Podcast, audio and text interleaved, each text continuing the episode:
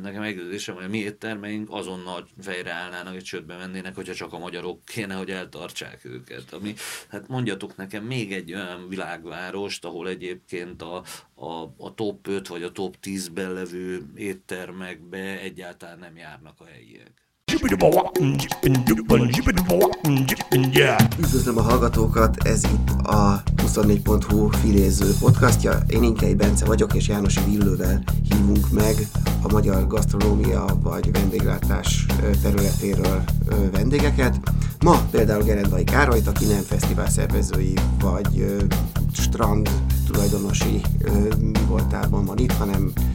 elsősorban étterem tulajdonosként kérdezzük. Sőt, nem csak étterem tulajdonosként, hanem étterem látogatóként is, hiszen ő már többször is elmondta korábban, hogy fiatalkora óta járt rendszeresen étterembe, és, és el is várta már onnantól kezdve a minőséget. Ami azért érdekes, mert azért a 90-es évekről beszélünk, és akkor még egyáltalán nem azt jelentette a jó étterem, mint amit most jelentett itthon, sokkal nehezebb volt legalábbis utólag úgy tűnik, jó éttermet csinálni, megfelelő alapanyagokat beszerezni, leküzdeni az akkor még léptennyomon jelenlévő kádárista tendenciákat. Tehát az a kérdés, hogy ö, hogyan lehetett a 90-es években ezekkel a dolgokkal együtt is jó éttermet csinálni, vagy pedig megfelelő minőséget találni Budapesten? Mivel ugye én főzni nem főztem magamra, ezért az alapanyagbeszerzés nekem kevésbé jelentett problémát. Egyébként akkor is azért már piacon lehetett olyan termelőkkel, kis termelőkkel találkozni, hogyha otthonra mondjuk a feleségemmel elmentünk a hétvégén bevásárolni, akkor azért így bizonyos dolgokat meg lehetett kapni, de de alapvetően inkább azt mondani, hogy akkor azért bizonyos éttermek voltak, ahova elkezdtünk akkoriban járni, mert hogy azok voltak itthon a, a leginkább szerethető, vagy leginkább jó minőségű éttermek. Tehát ugye a 90-es években azt tudom mondani, hogy ugye ezért nagyjából egy kezemen meg tudom számolni azokat a helyeket, amik úgy tényleg akkor már az ászlós hajói voltak a, a vendéglátásnak, akkor már megnyitott a Fausto, akkor már a Lulu volt, akkoriban volt, a, a, hogy a, a Four Seasons-be a Páva étterem nyitott, akkor a nem is tudom, mik voltak még ilyen jobb helyek, a, már akkor az arany kaviár e, egész jó volt, akkor a, tehát így tényleg néhány hely közül lehetett igazából válogatni, volt már Rosenstein, ugye, azt ne felejtsük ki a sorból, e, úgyhogy ezekre a helyekre szerettem járni, és hát egy picit mindig volt az a hiányérzetem, hogy ahhoz képest, hogy a világban, ha az ember elutazik, akkor, akkor mit talál, milyen lehetőségeket, milyen választékot, ahhoz képest, amikor hazajön, akkor azért korán sem e, ugyanez a, a választék, úgyhogy ezért is jött az számomra, hozzáteszem, hogy nekem ugye az első vendéglátós kalandom az még a Liszt Ferenc téren volt, egy Buena Vista nevű étterem kávézó, amit nyitottunk, eh, ahol sokkal inkább a Liszt Ferenc tér volt, ami engem inspirált, még nem az, hogy most én valami csúcsgasztronómiai helyet képzelek el, bár meglevő mondom, az akkoriban ugye a top 20-ba beválasztották a, a Buena Vista-t is, de nem azért, mert, mert ténylegesen annyira tudatosan egy szakmai programot próbáltunk végrehajtani, csak egyszerűen például a szakácsokat, akkor a Luluból, akik eljöttek szakácsok, azok jöttek át hozzánk, mert oda sokat jártam a Luluba, közben sajnos a Lulu ugye volt egy időszak, amikor bezárt, ezt, ezt úgy, mint sztorit érdemes talán egy picit felidézni is, hogy, hogy ugye mi a, amikor az első Kostesz megnyitottuk a Rádai utcában, ez 2008-ban volt, hogy nyitottunk, én 2006-ban szálltam be magába a Kosteszbe, mert az előtte már egy létező Kostesz Restobár nevű hely volt, és ez már azután volt, hogy egyébként én el, eladtam a, a Buena és az abból keresett pénzt, azt úgy gondoltam, hogy most megengedhetem magamnak, hogy kipróbáljam, hogy, hogy a vendéglátásra fordítom, és megpróbálom próbálunk egy tényleg világszínvonalú helyet csinálni, de abban az évben, amikor mi megnyitottunk, pedig már 2008-ról beszélünk, már nem is a 90-es évekről, abban az évben a top 3-nak választott étteremből éppen kettő zárt be, azért mert csődbe ment. Tehát, hogy azért ott tartottunk, hogy miközben egyértelműen ezek voltak a legszínvonalasabb helyek Budapesten, még mindig annyira nem volt kereslet egyébként ezekre a színvonalas helyekre, simán csődbe mentek a legjobb helyek is. Úgyhogy azért ez egy fura dolog, hogy, hogy a, a, valójában ki igazából a hibás, a vendéglátós közeg, vagy pedig a fogyasztói közeg azért, hogy Magyarországon a vendéglátás olyan állapotban volt, vagy még sokan vannak is, mint eh, a, a, a, amire hát nem igazán lehetünk büszkék, mert hogy ha nincs kereslet, akkor azért azt nem lehet elvárni, ez egy vállalkozási forma önmagában a vendéglátás, hogy, hogy vállalkozók ráfizetéssel dolgozzanak csak azért, hogy elmondhassák, hogy ők tisztességes vendéglátást adnak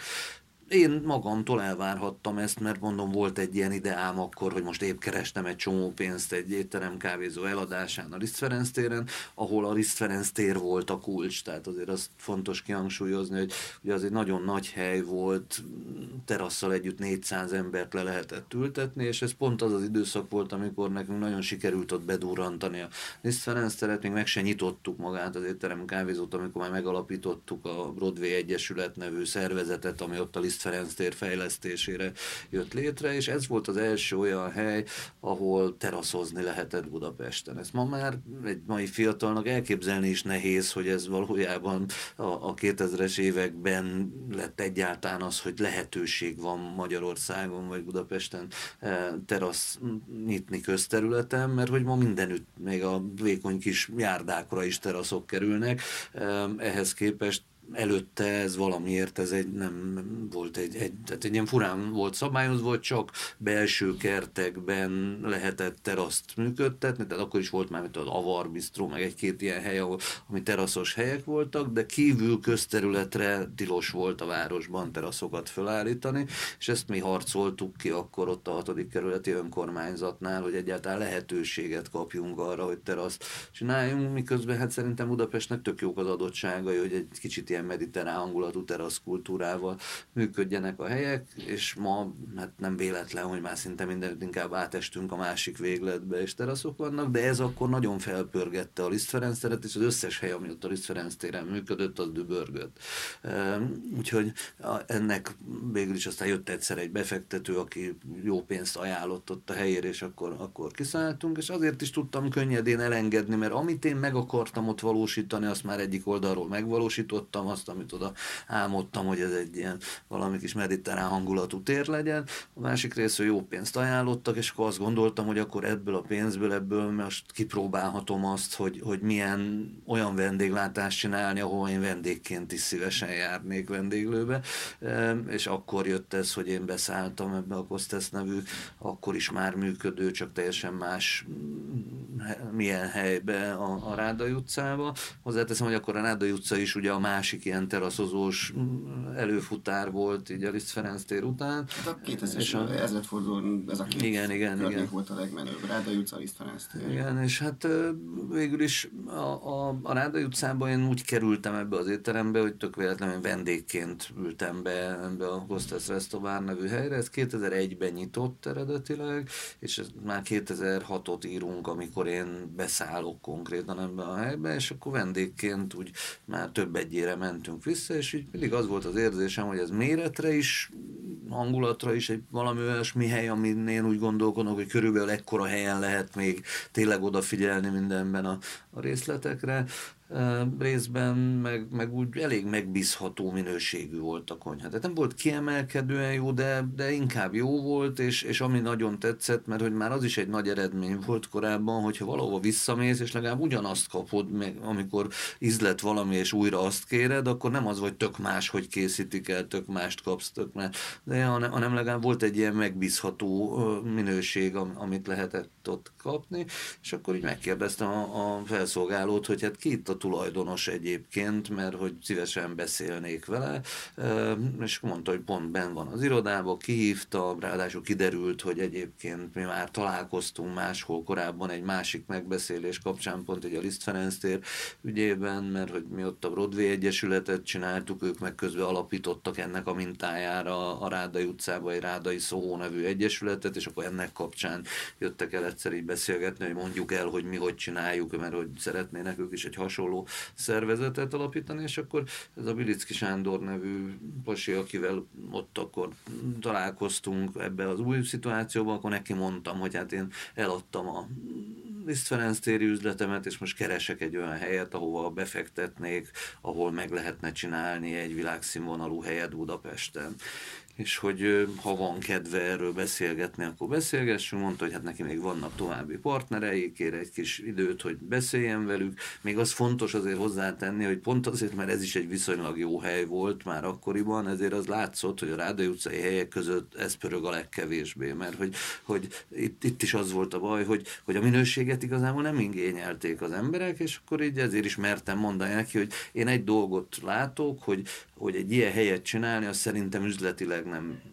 egy túlzottan reális dolog, de amit én érzékelek itt vendégként, hogy nektek különben sem megy jól ez a hely, tehát nem arról van szó, hogy most itt egy jó menő helyből csináljunk egy kevésbé jól menő helyet, hanem arról van szó, hogy csináljunk egy olyat, amire legalább büszkék lehetünk, aztán majd reméljük, hogy az idő nekünk dolgozik, és idővel még üzletileg is sikeres lehet, és akkor rá egy-két nappal már hívott a Sanyi, és mondta, hogy beszélt a többiekkel, üljünk le újra, mert hogy érdekelni őket, hogy erről beszélgessünk tovább. Az egyáltalán meg nem fordult meg a fejedbe, hogy tiszta lappal kezdj, és ne egy működő éttermet válasz? Igazság szerint azért nem feltétlenül, nem mondom, hogy nem fordult meg, csak nem ebbe az irányban mozogtam, mert hogy, hogy akkor egy picit úgy voltam vele, hogy, hogy most egyik oldalról ott van a számlámon a pénz, a másik oldalról úgy mennék előre és csinálnám, és nem tudom, és, és akkor úgy, a, úgy valahogy azt éreztem, hogy, hogy az egy gyorsabb és, és talán jobb megoldás lehet egy meglévő helyet valahogy felfejleszteni, átalakítani, mint a nulláról indulni. Aztán persze hamar kiderült, hogy valójában tök mindegy, mert hogy akkor, amikor komolyan végigvettük azt, hogy mi mindent kellene ehhez, hogy összejöjjön, hogy egyáltalán ez egy világszínvonalú hely legyen, akkor az derült, ki, hogy, hogy vissza kell mennünk még a KH-hoz egészen olyan szinten, hogy, hogy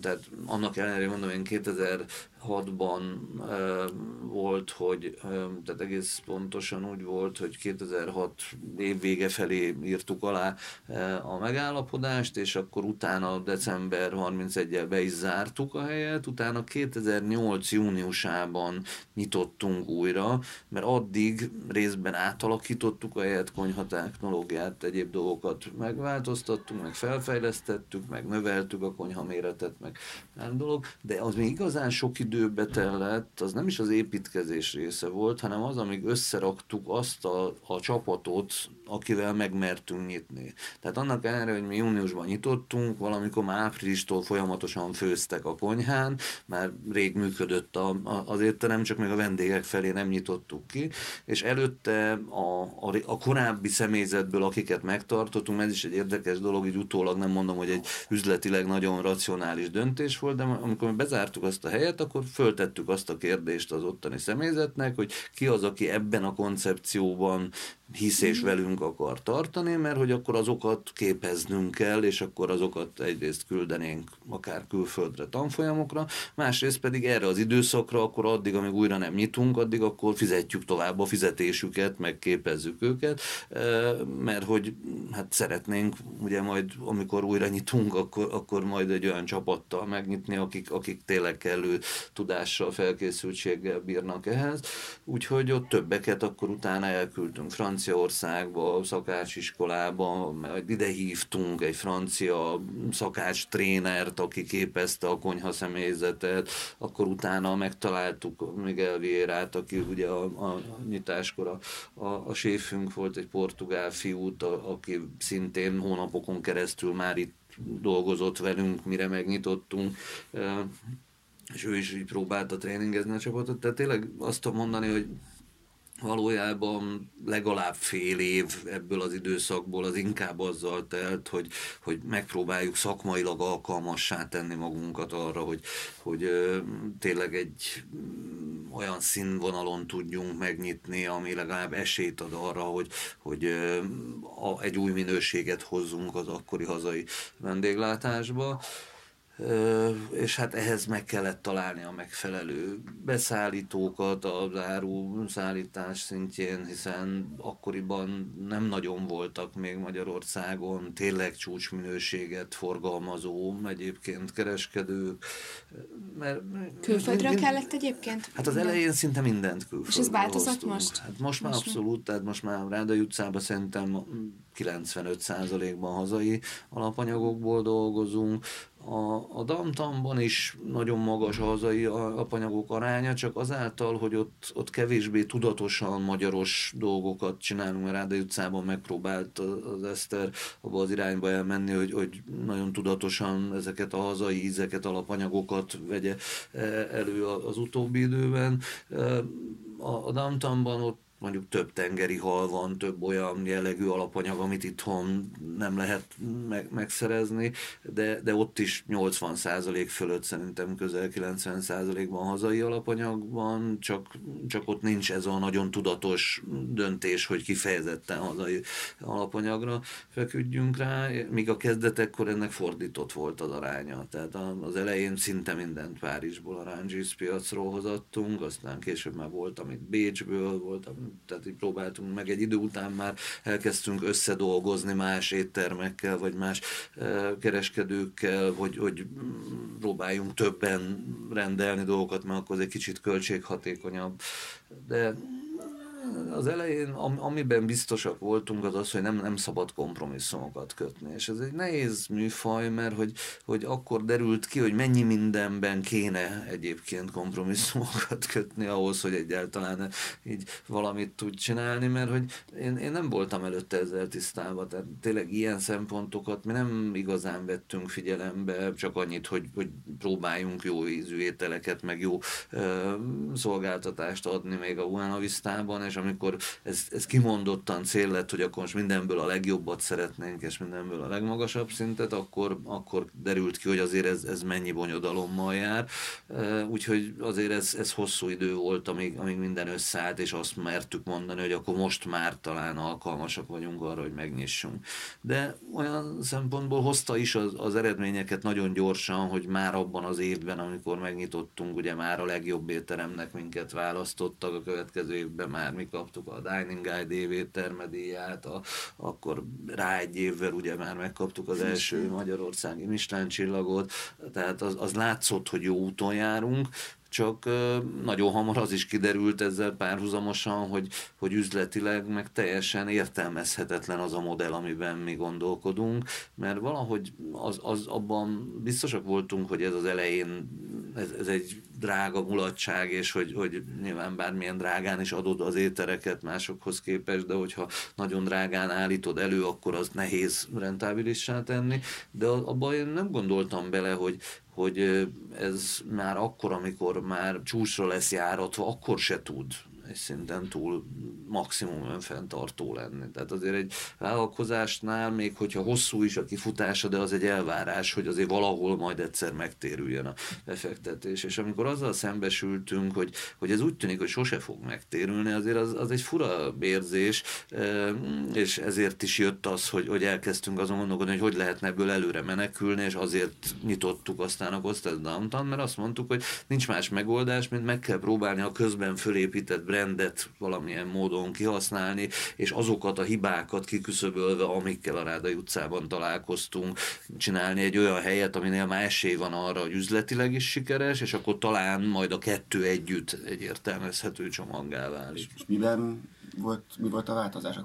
a, a downtownban, a, a Rádai utcában? Hát ugye a Rádai utcában, amivel nagyon hamar szembesültünk néhány problémával, az egyik az az, hogy ugye az étterem mérete ott maximum 36 főt tudunk leültetni, de akkor minden négy fős asztalnál négyen ülnek. Tehát ez azt jelenti, hogy mondjuk azért átlagosan mindig van, hogy mondjuk csak egy pár ül le egy asztalhoz, és nem négyen, vagy nem. De ezért ilyen 28-30 fő az átlag telítettsége a, a, a Rádai utcának, ehhez képest 25 fős személyzet dolgozik a Rádai utcában, ami percebben már az irodai személyzet, meg a mosogató, meg mindenki benne van. A, na most hát azért ugye ez nem egy ideális arány, ezt lássuk be. A másik részről csak vacsorára vagyunk nyitva, eredetileg még próbálkoztunk, tehát a legelején még hat napos nyitvatartással próbálkoztunk, és ebéd és vacsorával. Nagyon hamar, sőt még a legelején még teraszozni is próbáltunk. Tehát amik nagyon hamar kiderültek, hogy ez a közönség, ez egyáltalán nem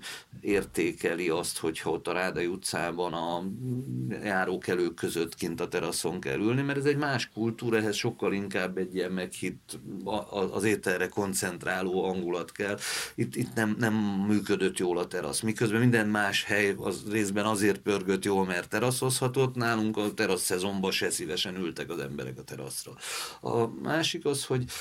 hat napot azt nem, nem bírta egyszerűen fizikailag a személyzet, sőt, még az öt napot is csak úgy, hogyha vacsorára koncentrálunk, mert hogy e, úgy néz ki, hogy a mai napig a, a Rádai utcában ilyen fél tíz-tízre jár be a, a konyha személyzet, és este fél hétkor érkezik az első vendég. És fél tíztől este fél hétig készülnek elő arra, hogy majd fél hétkor megjön az első vendég, és addigra már minden olyan szinten elő legyen készítve, hogy, hogy a, a lehető legfrappánsabban és, és tényleg gyorsan és, és rugalmasan menjen le a szerviz. Na most hogyha ebédet is kéne ugyanilyen alapossággal adni, az azt jelenti, hogy reggel ötre kéne bejárjon a személyzet, ami azt jelenteni, hogy akkor kétszer ennyi ember kéne, mert nem tudnád azt mondani, hogy reggel öttől, nem tudom, hajnali egyik legyenek bent és dolgozzanak, az, az még abszurdabbá tenni az üzleti modellt, úgyhogy végül is úgy döntöttük, hogy inkább megpróbáljuk úgy megoldani, hogy akkor csak öt napot vagyunk nyitva, és csak egyszeri szervizzel, és persze ez bevételben kevesebbet jelent, de legalább személyzet létszámban sem kell még ennél nagyobb. Így is egyébként ugye egy csomó, tehát nem, nem tudod egy személyzettel végigvinni, mert hogy, hogy mindig van szabadságon, valaki mindig lebetegszik, valami mindig nem tudom, tehát mindenre kellenek váltótársak, úgyhogy egy, egy picit mondom, így, így se ideális a, a, a helyzet, de, de így még mindig jobb, mint a, akkor, hogyha ebédet is adunk. Úgyhogy ez, ezzel együtt jártak ezek a problémák problémák. Most ezzel szemben a Gostazdantan, ami egy szállodában működik a belvárosban, ott az az első pillanattól fogva evidencia volt, hogy az egy hétnapos nyitvatartás, sőt 365 napos, mert ott karácsonykor, szilveszterkor is nyitva kell lenni a szálloda vendégek miatt, és reggeli ebéd, vacsora, szerviz, tehát sőt pluszba ezen túl még a bankett és egyéb szolgáltatások a, a szállodában, room szerviz és társai. Tehát ott úgy kellett összerakni az egésznek a konstrukcióját, problémát, hogy, hogy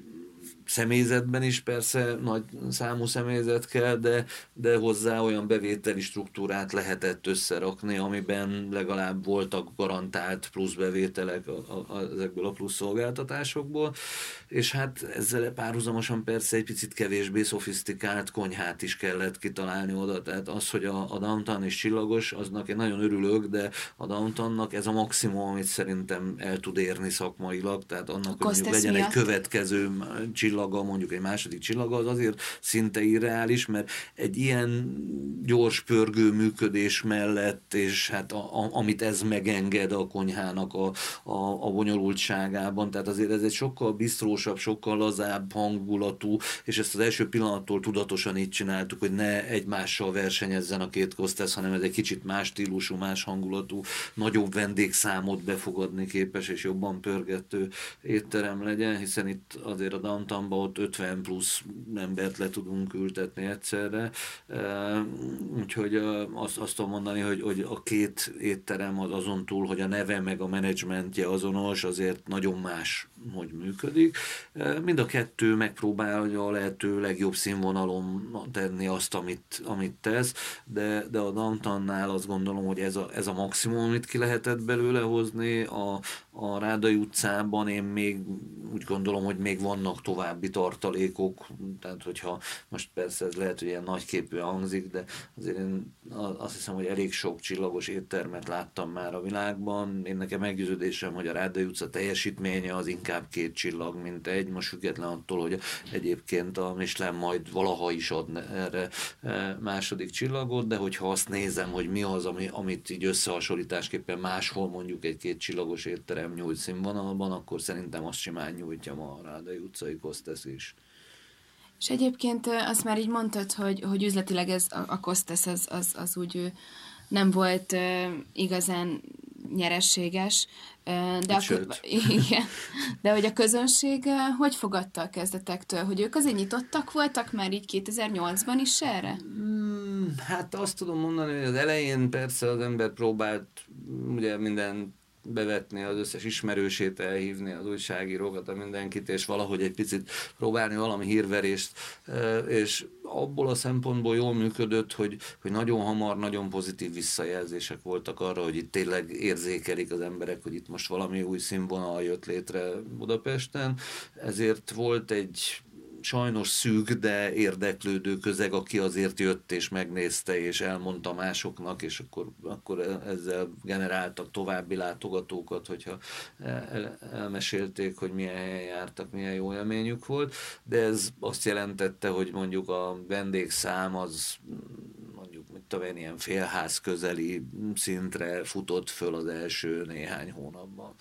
hiszen a külföldiek még nem volt honnan ránk találjanak. Hiába volt már akkor is érzékelhető, hogy egyre több turista jön Budapestre, de egy turista honnan tudott volna arról, hogy most hozzánk érdemes jönni, vagy már van egy ilyen étterem, hiszen még semmilyen ajánlóba, guide-ba, azokba a felületekbe, ahonnan ők tájékozódnak, még nem igazán szerepeltünk, és akkor még azért a, a TripAdvisor-tól, nem tudom, még azok a felületek sem voltak annyira elterjedt, és már eh, használt felületek, amiken így online esetleg ajánlanak eh, éttermeket.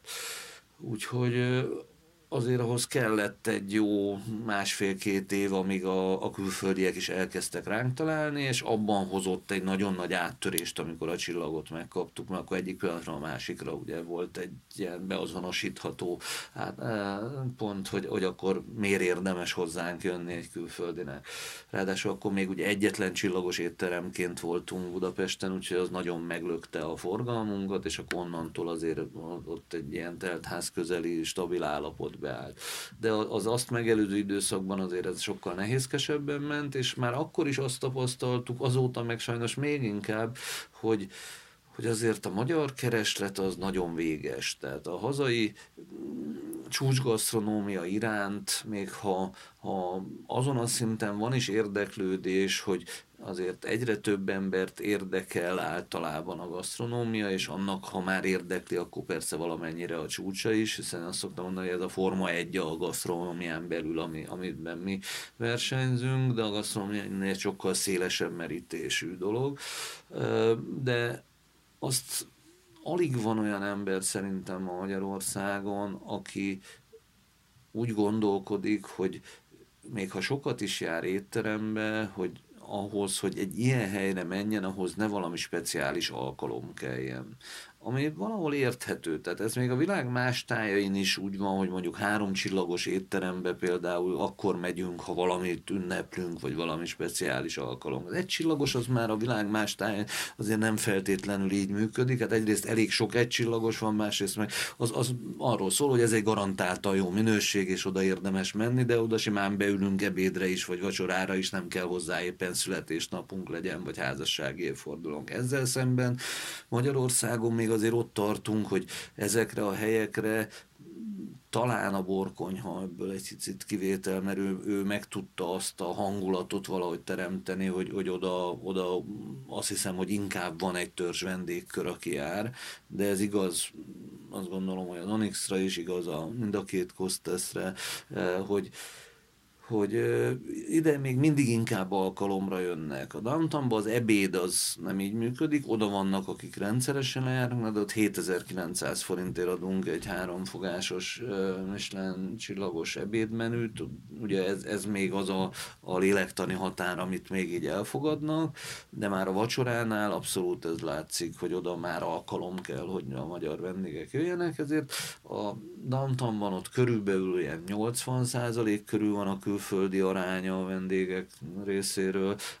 A Ráda utcában szerintem 95% körül van. Tehát az még mindig eseményszámban megy, én minden este kapok egy e-mailen egy jelentést az mindkét étteremből, hogy ennyien voltak, ez történt, ha probléma volt, ha valami különleges dolog történt. Nem? Szóval mindig odaírják a, a, a downtownnál, nem? A Ráda utcán még mindig odaírja, mert az még úgy gondolja egyébként az üzletvezető, hogy az még eseményszámban megy, hogy ma volt magyar vendégünk. Tehát, a, tehát azért az, az egy abszurd dolog, ha belegondolunk abba, hogy egyértelműen Budapest egyik top étterméről beszélünk, és ott az eseményszámban megy, ha magyar vendég jön. És te azért látsz változást abban az elmúlt tíz évben, hogy,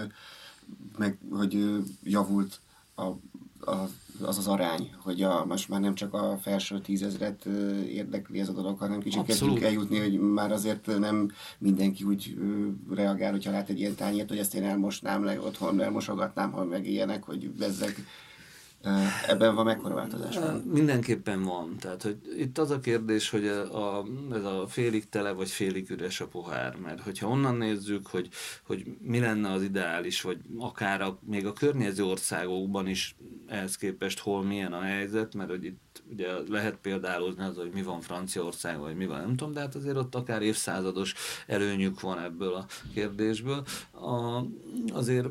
ha valamihez, akkor azt gondolom, hogy inkább a, a környékhez érdemes magunkat viszonyítani, és hogyha onnan nézzük, akkor mondjuk például az, hogy kinek mennyi Michelin csillagos étterem, abban mi jól állunk. De hogyha onnan nézzük, hogy hol milyen a, az étkezési kultúra, mennyire része az életüknek, az embereknek az, hogy étterembe étkeznek, akkor például tőlünk délre a nem is olyan nagyon rég, még háborús sújtotta, nem tudom, Szerbiában vagy Horvátországban is egyébként lényegesen jobban hozzátartozik az emberek életéhez az, hogy étterembe járnak vagy tudom, Bukarestet érdemes megnézni, ahol, ahol kifejezetten a, a, az, ami ott történt, mondjuk gasztronómiai fejlődés, az szerintem még sokkal impozánsabb egyébként, mint ami Budapesten történt.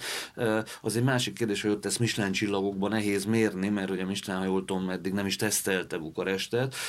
de egyébként nekem megdöbbentő volt, amikor x év kihagyással újra elmentem oda, hogy, hogy hány olyan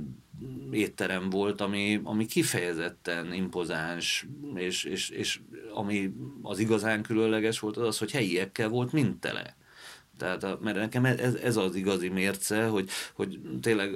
hol, hol működik az, hogy a helyiek is eltartják a helyi vendéglátást, és hol, hol nem, és Budapest vagy Magyarország ebből a szempontból azért nekem még mindig nagyon furi. Persze itt, itt mondom, érdemes különbséget tenni a, a fine dining helyek, vagy a, a csúcsgasztronómia és az egyéb gasztronómiailag jelentős helyek között, mert hogyha a kis tücsököt nézzük, az anyukám mondtát nézzük, a Róza Rosenstein-t nézzük, a nem tudom, sok, sok jó példát mondhatnánk, akkor ezek a helyek, ezek abszolút a magyarok által is valamilyen szinten eltartott vagy közkedvelt helyek. Persze ezeken is mindenütt találkozó külföldiekkel,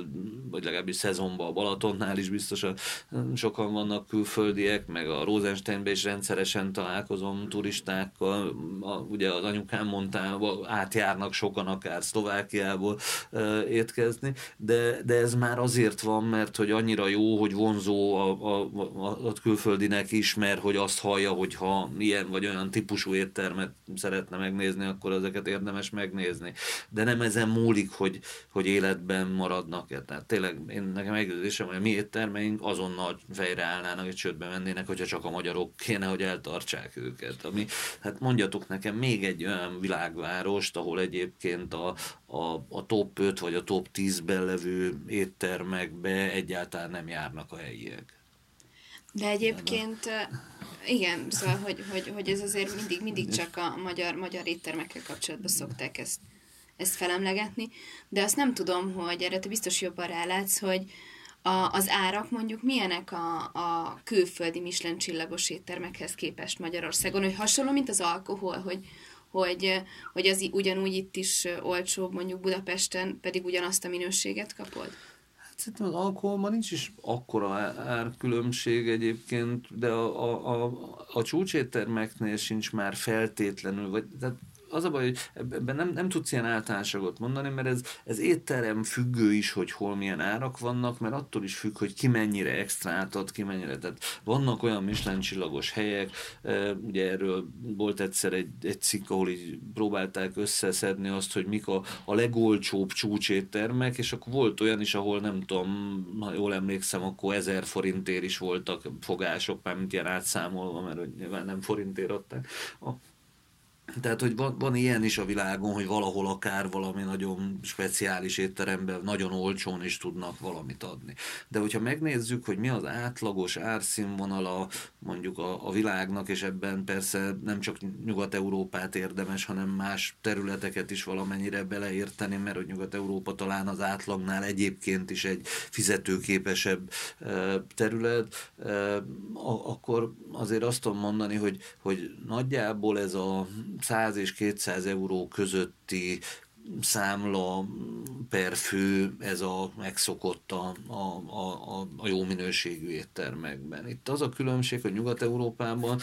ez egy csomó nem is csillagos étteremnél is előfordulhat akár hasonló ö, számla. Ö, Magyarországon meg ez azért nagyon kevesek számára elfogadható árszint. De annál sokkal több ember számára elfogadható árszint, mint ahányan egyébként ilyen helyekre járnak. Tehát én mindig azt szoktam mondani, hogy, hogy abba a csapdába nem szabad beleesni, hogy azon nyafogni, hogy hát miért nem jár ide egy csomó olyan ember, aki nem engedheti meg magának, mert hát azért, mert nem engedheti meg magának Ott azzal érdemes nekünk foglalkozni, hogy az, aki egyébként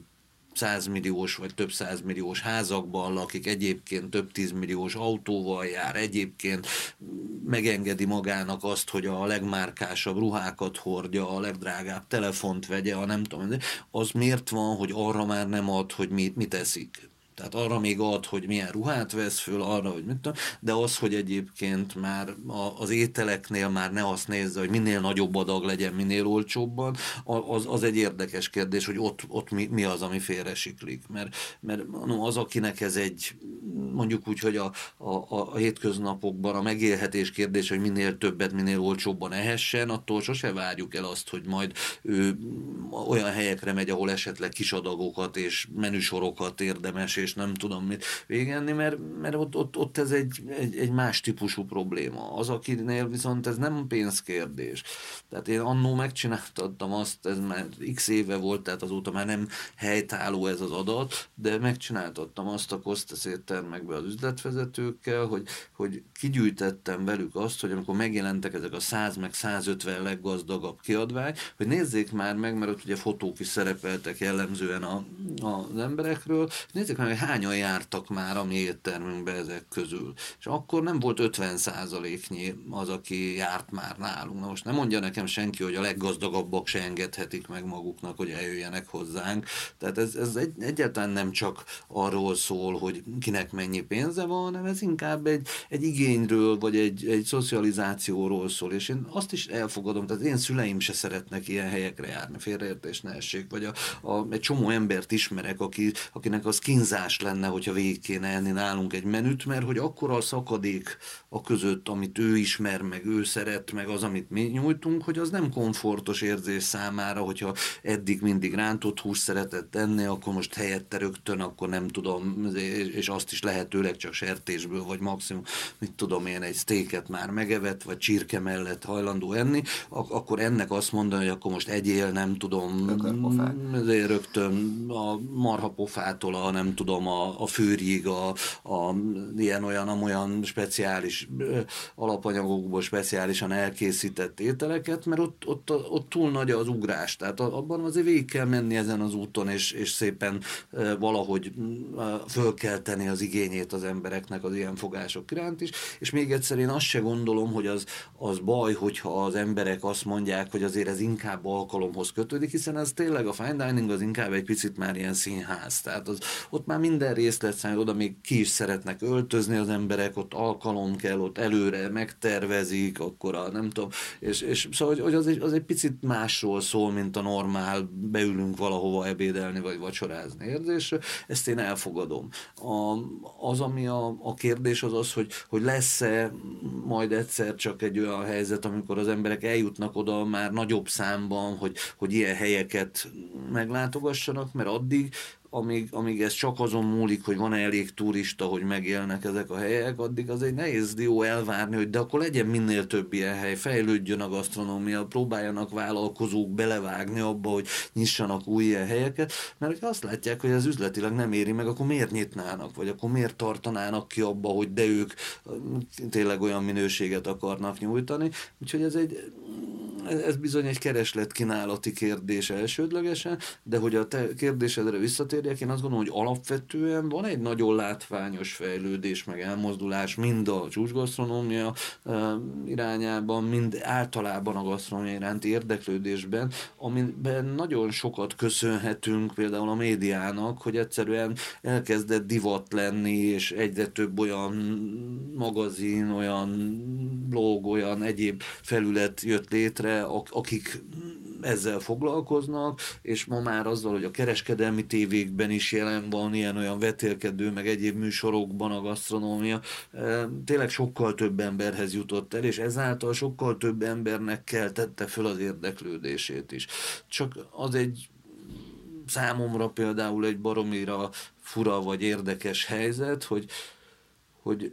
mikor fordul ez át majd a, a gyakorlatban is, mert én azt látom, hogy, hogy abban valószínűleg van jelentős eltérés, hogy ezek az emberek, akik nézik ezeket a műsorokat, és ott látnak esetleg recepteket, látnak fogásokat, hogy hogyan készül el valami speciális dolog a konyhában, vagy milyen séfnek milyen titkai vannak, vagy nem tudom, akkor ezt otthon esetleg kipróbálják. De abban, hogy, hogy elmenjenek és élőben nézzék meg, abban még sokkal kisebb a, a konverzió verzió ezeknél a, a, az embereknél, tehát erre most a legutóbbi példát tudom csak mondani, hogy mi most csináltunk a, a Costas Downtownban egy úgynevezett négykezes vacsorát Tiágóval, az ottani séf, meg Rácienővel, aki most a, az egyik kereskedelmi tévének a sztárja, és most tényleg az utóbbi időben egy csomó médiumban volt látható, hallható, nem tudom, és, és nagyon sokan, 80 valány ezeren követik őt, és nem tudom,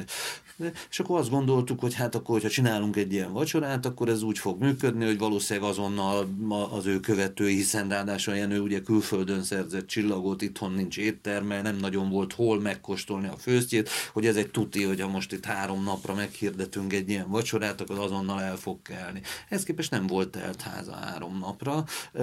és nem azért, mert ő nem hirdette meg a saját követői között, hanem azért, mert azt látom, hogy a követői a, a Jenőt bekövetik, és a, a tévében szeretik, és a nem tudom, de az, hogy elmenjenek, és a főztjét is egyék, az még nem áll át az agyukban, hogy akkor az is egy lehetőség, hanem az, az még arról szól, hogy hát ez milyen szimpatikus srác, meg milyen jópofa recepteket csinál, hogy majd otthon. De az, hogy elmenjünk, és a főztjét is együk, ez főleg ebben a merítésben, mert azért ő sokkal kevésbé a, azokon a helyeken lett sztár, ahol a, a mondjuk úgy, hogy ez, ez a gasztrosznob, vagy nem tudom, ez a gasztró iránt fogékony e, réteg tájékozódik. Ő, ő az abszolút a mainstream médiában lett valaki, és ebből a mainstream média fogyasztó közegből, ebből nagyon kevés embert lehetett átfordítani arra, hogy akkor jöjjenek el, és egyék is a, a Jenő főztjét.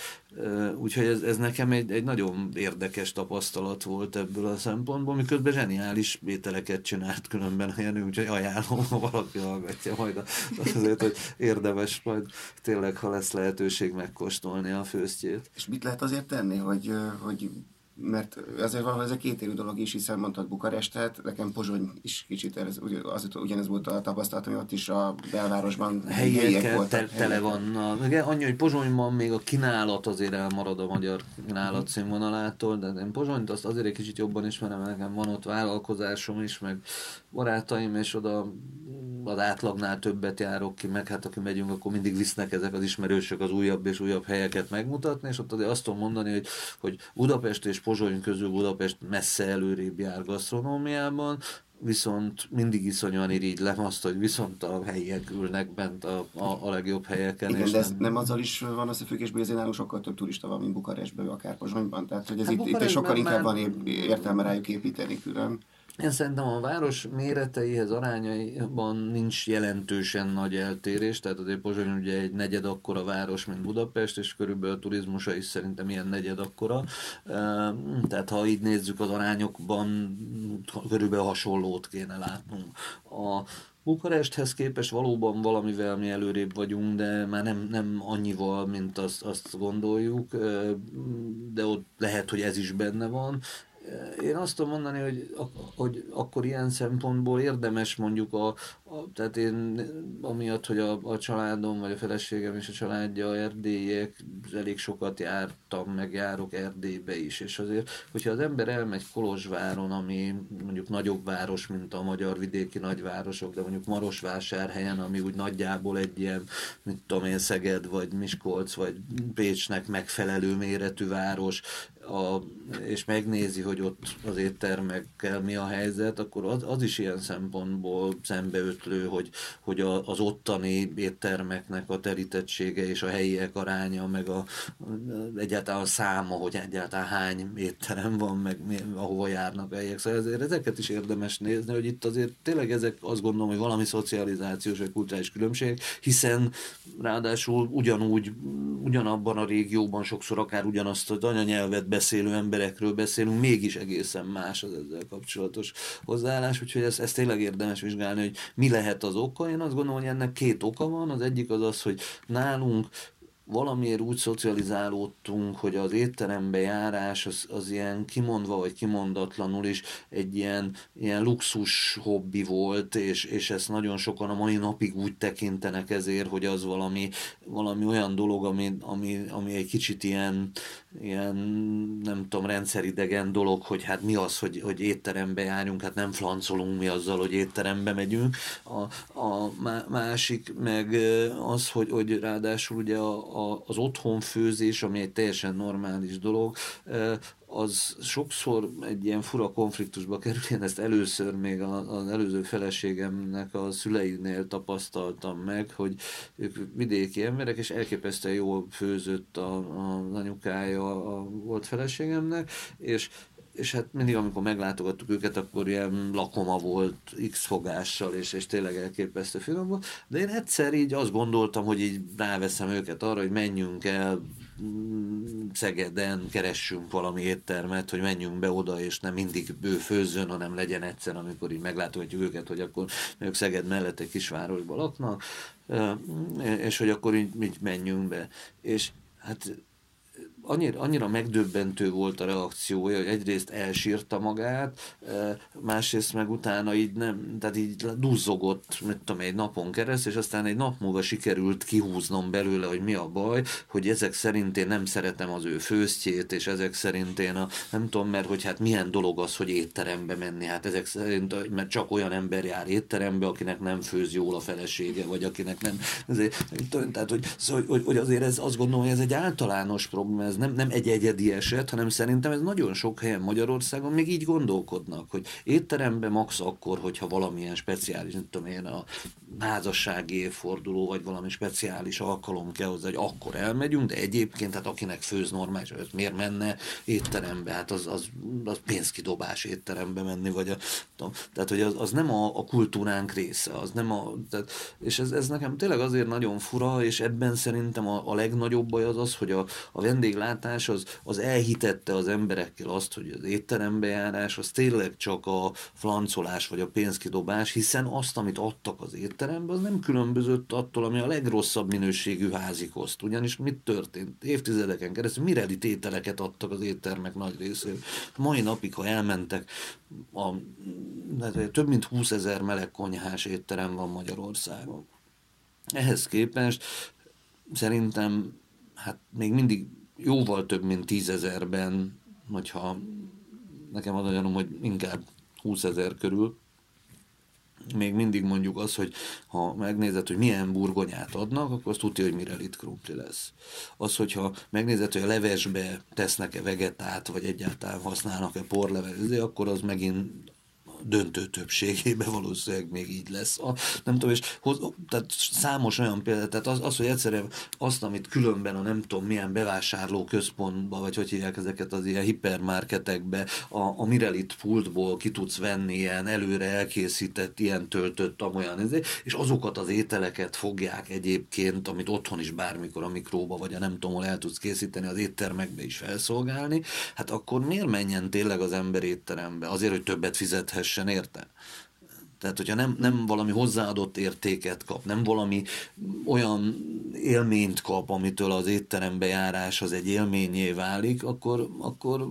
és itt évtizedeken keresztül ez történt. Tehát tényleg tisztelet a kivételnek, még, még mindig azt gondolom, hogy egy jelentős részében ez zajlik a hazai vendéglátásnak.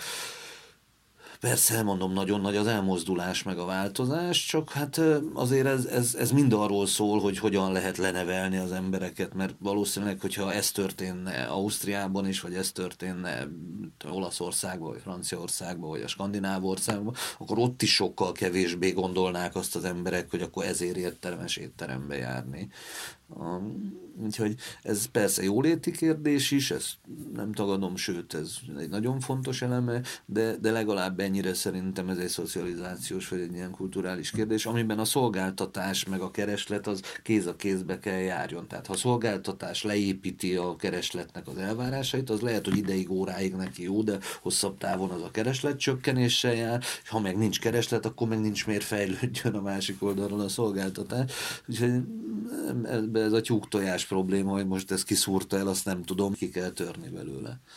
Hát köszönjük szépen, hogy köszönjük. eljöttél hozzánk, és köszönöm. még biztos akkor hallunk a következő projektekről is. Arra buzdítunk mindenkit, hogy kövessen bennünket a szokásos csatornákon.